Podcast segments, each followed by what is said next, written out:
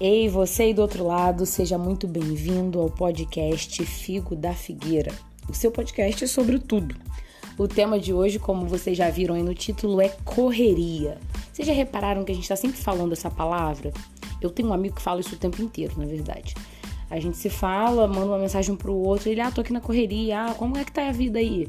E eu, ah, tá tudo bem. Ele, pô, tô aqui na correria e tal. E eu sei que ele não fala isso para me cortar em nada, até porque ele é do tipo que manda áudio. Então eu sei quando a gente tá podendo conversar, a gente conversa, né? Quando ele pode conversar. Enfim, a gente é amigo há muito tempo, eu conheço ele. Eu sei que ele não tá falando isso pra me cortar. Mas a gente tá sempre falando essa palavra. Eu não sei se é uma gíria mais de algumas pessoas, né? Do carioca, do paulista, do goiano, sei lá. Mas se a gente parar para pensar bem, é uma coisa que está sempre implícita, por mais que a palavra não esteja clara no discurso, mas às vezes ela está muito presente nos nossos discursos, no WhatsApp e tudo mais. É, e a gente acha bonito correr, essa é a questão, esta é a questão. A gente acha bonito correr. É, só que Deus não, não mostra isso assim na Bíblia, né? Não parece que Deus ache bonito correr. Correr né, se a correria desproporcional à nossa quantidade de tempo de vida, porque a gente corre como se né, fôssemos viver muito tempo. Mulher, é totalmente contraditório isso. A gente corre justamente porque não vai viver muito tempo. Não, não, não, não. A gente corre como se fosse viver muito tempo. Se a gente soubesse que a gente vai viver pouco, 80 anos é muito pouco para essa quantidade de universo infinito, do universo todo. Se a gente soubesse que a gente vai viver pouco, se a gente realmente entendesse que vai viver pouco, e olha que muitos de nós não vão chegar aos 80 anos, se a gente soubesse que vai viver pouco, a gente levaria as coisas com mais calma, porque quanto menos a gente corre, mais a gente vive, mais a gente observa, mais a gente contempla. A gente acha bonito correr porque a gente ainda não entendeu que Deus achou bonito o descansar. Deus fez coisas por etapas na criação, a gente vê isso claramente e na forma como a natureza vive, reage, né? Não é porque hoje choveu que amanhã vai estar tudo florido e frutificado. Não, as coisas na natureza levam tempo. E Deus fez as coisas por etapas na criação do mundo. Ele fez as coisas uma de cada vez, foram seis dias fazendo, e no final de tudo ele fez o que? Descansou. Deus achou bonito fazer as coisas por etapa e Deus achou bonito arranjar tempo para descansar, sendo que ele nem se cansa. Deus achou bonito achar tempo para contemplar, porque descansar ele não tinha nada que descansar, ele não estava cansado. Mas nós, seres humanos, temos que descansar. Já deve ter ficado claro aí, né? Seu corpo já deve ter acusado alguma coisa. Essa é a beleza da vida adulta. O nosso corpo não nos deixa sem mensagem. Ele joga logo na cara. Tu que não quer ver, aí problema seu. Mas a vida adulta é isso, né? O corpo joga e você vê. É, então, o nosso corpo mostra que a gente precisa descansar. E, além de tudo, é nesse descanso que a gente contempla. Só é possível contemplar todas as maravilhas do Senhor, todos os benefícios que Ele nos tem dado, todos os resultados do nosso trabalho, todas as pequenas coisas do ordinário, todas as miudezas de uma criança conversando com outra, de um passarinho na árvore, da geladeira toda cheia de comida para a semana. Essa beleza do ordinário. A gente só contempla esse tipo de coisa quando a gente não está correndo. Porque na correria a gente não vê nem as coisas mais gigantes, mais visíveis, porque estamos na correria. E não estou dizendo que a gente não vai correr nunca mas a gente também não pode esquecer da, da importância né, do descanso, do desacelerar. Só contempla a beleza quem não está correndo. Correr é preciso mesmo. Não dá para dizer que não vai ser preciso, que dá para ficar, né, na mansa o tempo inteiro. Não, correr tem seus momentos precisos mesmo. É, e a vida, né, humana, ela vai nos entregar desafios e a gente vai ter que enfrentá-los. Um deles é a administração do tempo. Depois do lance do pecado, né, a gente tem muita coisa para resolver, muita batalha para lutar. Começou lá no Éden também. Enfim, é, é preciso correr, não tô dizendo que não seja. Mas como a gente vai correr? Porque às vezes o mais importante é a gente decidir como a gente vai fazer determinada coisa. E esse dia eu estava conversando com uma amiga e pensei nessa nessa analogia, né? A gente vai correr, por exemplo, uma São Silvestre. Eu tenho esse sonho de correr uma São Silvestre. Não correr para valer, né? Porque quem sou eu perto dos kenianos, mas eu tenho essa vontade. E aí tu vai pensar, né, em correr uma maratona, seja ela São Silvestre ou não, qual é a sua forma de correr isso? Você vai correr com roupas apropriadas, um shortinho leve, uma blusinha leve, um tênis. Pode não ser aquele dos mais preparados, mas vai ser um tênis, né? Ou você vai correr carregando um monte de bolsa nas costas, uma roupa pesada, moletom, a correr descalço, a correr debaixo do sol quente sem passar um protetor, sem colocar um boné, uma viseira. E aí você vai pelo caminho catando mais coisa no chão para acumular a tua bolsa, tua mochila. Esse é o teu tipo de corrida? Quem é que acorda de manhã e fala, vou participar de uma maratona e vai lá e fica descalço, põe uma roupa bem pesada e procura uma mochila cheia de pedra? Entendeu? Isso não faz sentido. Muitas vezes as nossas correrias elas estão sendo muito mais pesadas do que deveriam. Por quê? Porque a gente se acumula de coisas que não tem a mínima necessidade. Pode até dar certo uma corrida dessa, tu até chega no final, mas a que custas, né?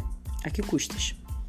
Uma correria que valha a pena. Correria em nome, em prol da família, dos amigos, pessoas, né? Seres humanos valem muito mais a pena do que dinheiro e outras coisas.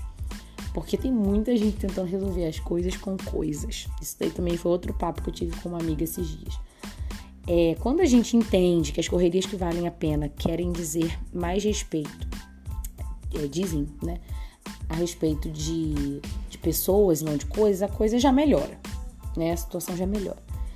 Mas a gente tem que averiguar como que a gente está fazendo isso. Muitas vezes a gente escolhe participar da corrida da vida competindo com outras pessoas, o que não é de lá muito saudável porque caso você não tenha percebido, né? Deus deu uma vida para cada um, então se fosse pra gente ter duas, a gente teria, mas a gente só tem a nossa, então não tem por que ficar olhando para dos outros. Competindo, né? A gente se inspira e tudo, é motivacional, mas digo competição. E muitas vezes a gente se se como é a palavra? Eu esqueci, não é se alicia, não. É, a gente se aproxima de pessoas é, que não vão fazer bem para nossa corrida são pessoas que estão correndo em direção oposta, diga-se de passagem. São pessoas totalmente diferentes de nós. Você quer correr a corrida da vida carregando um traste como namorado. Gente, convida ele para sair da sua vida com todo respeito. É muito simples. Querido, sai da minha vida. Por favor. E, e, e tem mais, e tem mais. Tem gente que, para consertar a situação, né, casa com pessoas assim. Né? Tô dando um exemplo aqui porque é uma coisa mais é, forte, né? Relacionamentos amorosos são mais fortes, normalmente. Mas aí você tá com uma amiga que é super negativa, que é super, sabe, nada a ver com a vida, ela não tem os mesmos propósitos, ela não tem... e você quer correr justamente com essa pessoa do lado e arrastando o ar. Vai levar mais tempo, meu lindo, vai levar mais tempo, minha linda.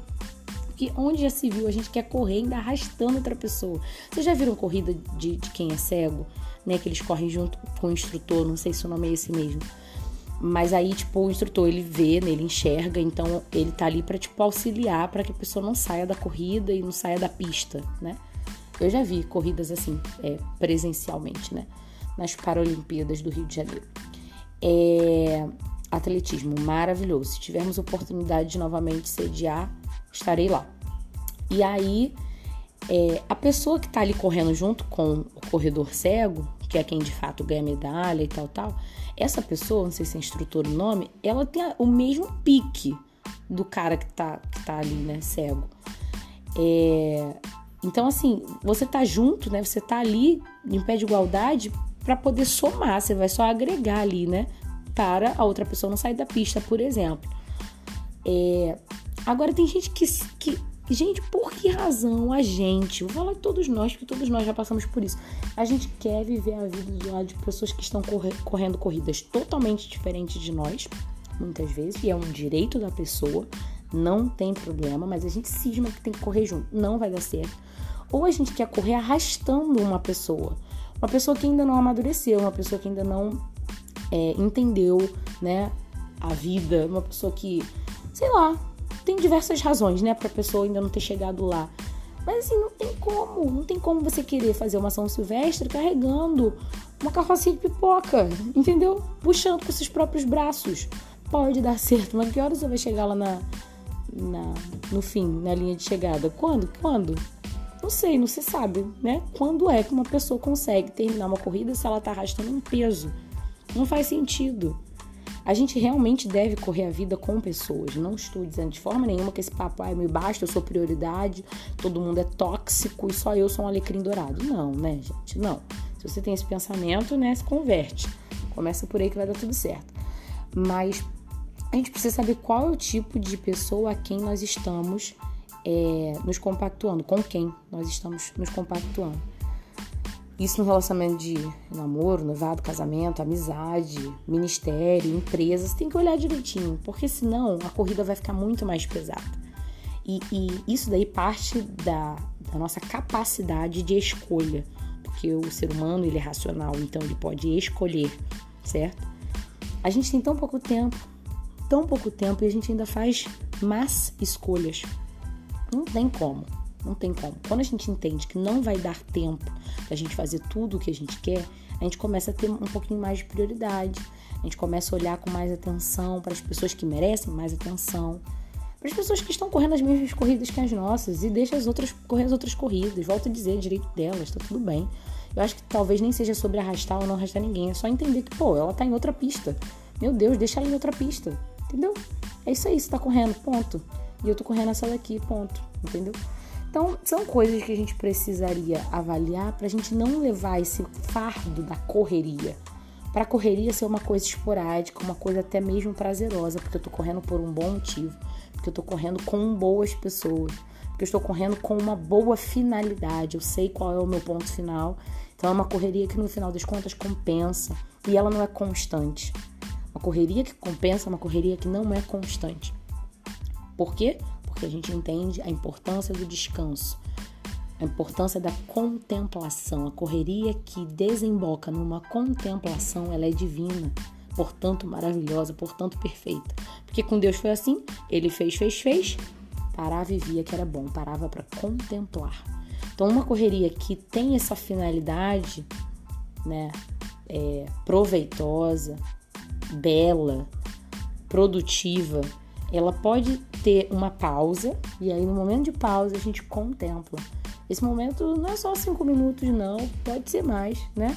A gente ter essa importância no dia a dia de contemplação, no final de semana, no feriado, nas férias. Enfim, não sei, cada um tem sua dinâmica também. Eu, eu, eu levo muito a sério esse assunto do descanso para minha vida pessoal e ministerial. Acredito que essa é uma palavra assim de Deus sobre a minha vida palavra descanso, mais do que qualquer outra. É, mas a minha forma de, de, viver o meu descanso tem a ver com a minha rotina, certo? De uma pessoa que trabalha de 7h45 a 5h15, que pode almoçar em casa, que tem horário para tirar uma sonequinha depois do almoço, é, que tem uma empresa, né? Mas não tem filho, que vive num apartamento pequeno, não é um casarão, com varanda, com terraço, um quintal. Então, assim, é uma dinâmica, né? Que tem a ver com a minha vida. Eu vou pro trabalho a pé. É muito diferente de quem fica três horas no trânsito. Uma hora e meia para ir, uma hora e meia para voltar. É, então, cada um encontra as suas capacidades, né? De contemplação meio à rotina, meio à correria. Né? A gente não deve se esconder atrás disso, como se não fosse possível contemplar nada. É possível.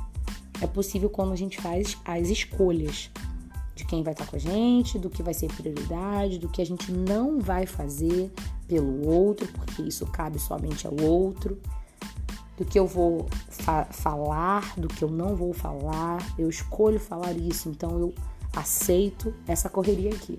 Tais outros assuntos eu não vou pegar, então eu não aceito essas correrias para minha vida hoje. Escolhas. Escolhas. Talvez a maior escolha de todas seja a, a escolha de pausas meio às correrias, para que assim tenhamos tempo de contemplação, como a Bíblia ensina. Talvez uma das maiores escolhas também seja fazer uma coisa de cada vez, como foi na criação, certo? Entender que as coisas não podem ser feitas todas de uma vez, existe uma ordem, né? a ser feito, organização, não tenha medo dessa palavra, é uma palavra do bem. É, e ela nos facilita, né? Facilita. No final de tudo, a gente pode olhar e ver que foi bom. Escolhas. Deus escolheu fazer as coisas assim. Ele nem precisava, podia fazer tudo, tipo, em dois segundos, um segundo, menos de um segundo. Ele podia, mas ele escolheu fazer assim. Muito provavelmente para nos ensinar coisas, não é? A gente que não pode fazer tudo de uma vez escolhe fazer tudo de uma vez. É ridículo. Ridículo. Porque Deus podia fazer tudo de uma vez, ele não escolheu. A gente que não pode fazer tudo de uma vez, a gente escolhe fazer tudo de uma vez. E aí morre. Morre de canseira. Morre de canseira. Morre improdutivo. Morre esgotado. Morre sem deixar legado. Isso tudo antes de morrer. Isso tudo antes de morrer. O que é muito pior. E essas escolhas, nesse lance de escolhas, me fez lembrar de um texto do Rubem Alves, que eu vou terminar esse podcast com esse pequeno trecho de texto. É preciso escolher, porque o tempo foge. Não há tempo para tudo. Não poderei escutar todas as músicas que desejo, não poderei ler todos os livros que desejo, não poderei abraçar todas as pessoas que desejo é necessário aprender a arte de abrir mão, a fim de nos dedicarmos àquilo que é essencial. Isso daí é do Rubem Alves. Esse podcast é da Emanuele.